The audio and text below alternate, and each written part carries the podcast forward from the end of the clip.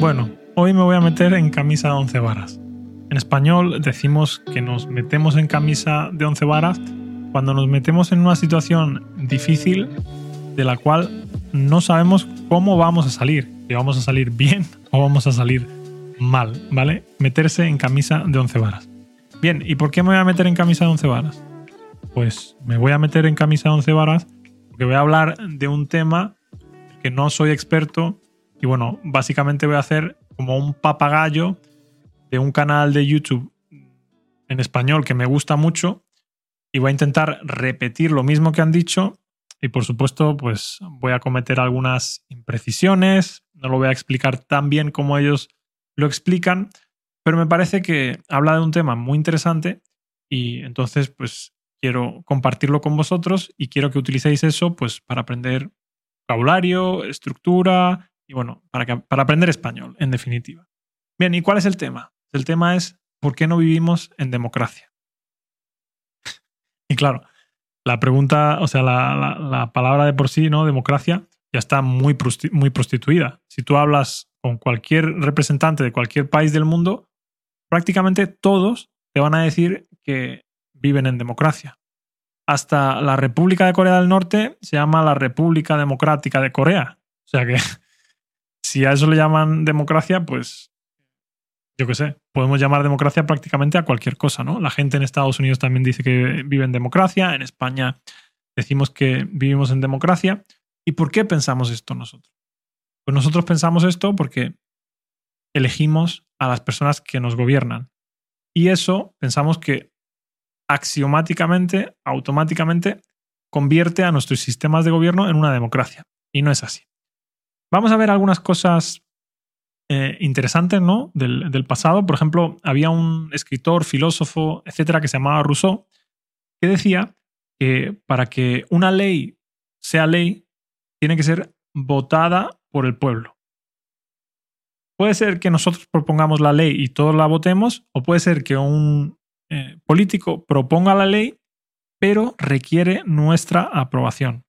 Si no tiene nuestra aprobación, para Rousseau eso es otra cosa, pero eso no es una ley, ¿vale? Bueno, es la opinión de Rousseau. A lo mejor tú no estás de acuerdo, pero para mí, no sé, tiene sentido, ¿no? Porque si al final las leyes rigen la sociedad, para mí tiene sentido que la sociedad apruebe esas leyes, ¿no? Porque se puede dar el caso eh, en el que a lo mejor los políticos sacan una ley que califica un acto concreto como criminal y sin embargo, el 95% de la sociedad hace ese acto. Por ejemplo, se me viene a la cabeza lo de descargar películas piratas. Era algo que hacía muchísima gente y es algo que al final pues, se terminó convirtiendo en ilegal. Y para mí no tiene mucho sentido, ¿no? Porque si es algo que todos hacemos, no debería ser ilegal. Si no, seríamos todos unos delincuentes. Bien, otra cosa más que quiero decir. Eh, los sistemas de gobierno que nosotros tenemos provienen de Francia y de Estados Unidos. Y ellos tenían sistemas que se llamaban eh, repúblicas de gobierno representativo, ¿vale? Sistemas de gobierno representativo. ¿Qué significa eso? Pues significa que tú eliges a unos representantes y tú delegas en ellos el poder de hacer las leyes. Pero claro, eso a Rousseau no le gustaba porque para que una ley fuera ley, una vez más, repito, tenía que ser aprobada por la gente. Y hoy en día los políticos hacen leyes sin consultarnos a nosotros. Sí, nosotros los votamos, pero a veces sacan leyes eh, que, no sé, para las que nosotros no, les hemos eh, votado, ¿no? Bien, en esa época en la que se inventó la democracia, pues todo el mundo no podía votar. Para votar tenías que ser hombre y con cierta riqueza económica. Entonces las mujeres y yo qué sé, la gente pobre no, no podía votar, ¿no? Y claro, entonces la gente se obsesionó con que todo el mundo pudiera votar. Está claro, tiene sentido. Si yo no pudiera votar, a mí también me gustaría, pues, eh, aunque después no vaya, pero por lo menos me gustaría tener el derecho, ¿no? Al igual que el resto de personas. ¿Y qué pasó? Pues que nos obsesionamos tanto con que todo el mundo votara que se nos olvidó que para que una ley fuera ley, pues todos teníamos que votarla, ¿no? Como había dicho Rousseau. Y ya como decía Rousseau, por lo menos si no vamos a hacer nosotros las leyes, necesitamos un mecanismo que nos permita frenar una ley que no nos gusta. Bien, y cuando empezó esto del votar, las personas que votaban conocían a la persona que votaban, porque claro, eran grupos eh, muy pequeños. ¿Y qué pasa cuando cada vez más y más gente empieza a votar? Pues llega un punto en el que es imposible conocer personalmente a la persona a la que votas, ¿no? Y claro, entonces en ese momento se crean los partidos. Y los partidos son, pues, paquetes de ideas, ¿no? Si eres, pues, pro aborto y pro derechos LGTBI y encima te gustan las políticas sociales, pues este es tu pack. Aunque a lo mejor no todo el mundo encaja ahí. Porque yo, por ejemplo, soy pro derechos LGTBI, estoy a favor del aborto, aunque respeto que alguien esté en contra del aborto, pero después las políticas eh, sociales no me suelen gustar.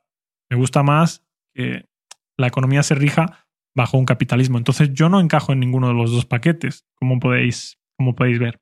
Eso, que hay paquetes ideológicos, la mayoría de las personas estamos en el centro y hay algunas personas que compran todo el paquete de la izquierda y hay otras personas que compran todo el paquete de la derecha. Pero realmente los que decidimos quién eh, gobierna somos los que no tenemos un partido político eh, claro. Otra cosa que quiero comentar es lo de los parlamentos. Lo de los parlamentos es literalmente una broma. En teoría son unos lugares en los que la gente discute para llegar a un acuerdo y desarrollar las mejores leyes. Pero eso en, la práctica no es así. Si el partido A tiene el 70% de los votos y el partido B tiene el 30% de los votos, cada ley que proponga el partido a va a tener el 70% de los votos del Congreso y cada ley que proponga el partido B va a tener el 30% de los votos. Y tú me dirás, bueno, vale, eso es normal. Vale, pero entonces no me digas que las cámaras son unos lugares en los que la gente debate para llegar a acuerdos, porque eso no funciona así. Funcionan simplemente como un medidor de poder. Es decir, que en las cámaras lo único que hace es repetirse durante el tiempo que dure la legislatura el resultado que sacaron en las elecciones. Repito una vez más, el partido político A sacó un 70% de los votos. Pues cada vez que ellos propongan una ley, van a sacar el 70% del apoyo de la Cámara.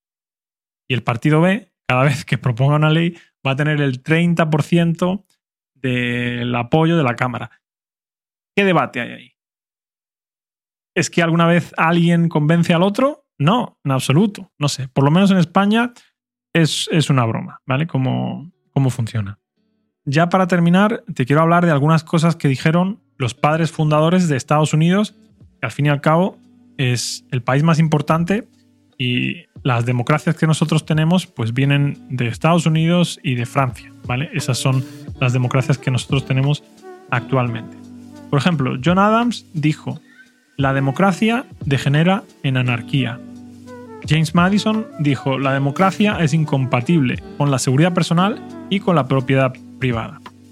Y lo último que te quiero decir es que ni en la Constitución de Estados Unidos ni en la Constitución de la Revolución Francesa se mencionan la palabra eh, democracia en ningún momento. ¿Por qué? Pues porque no son democracias. Nosotros vivimos en sistemas de gobierno representativo. Así que la próxima vez que alguien te diga que aquí vivimos en democracia, dile que no. Dile que vivimos en un sistema de gobierno representativo, ¿vale? Bueno, es un rollo muy largo, espero que te haya parecido interesante.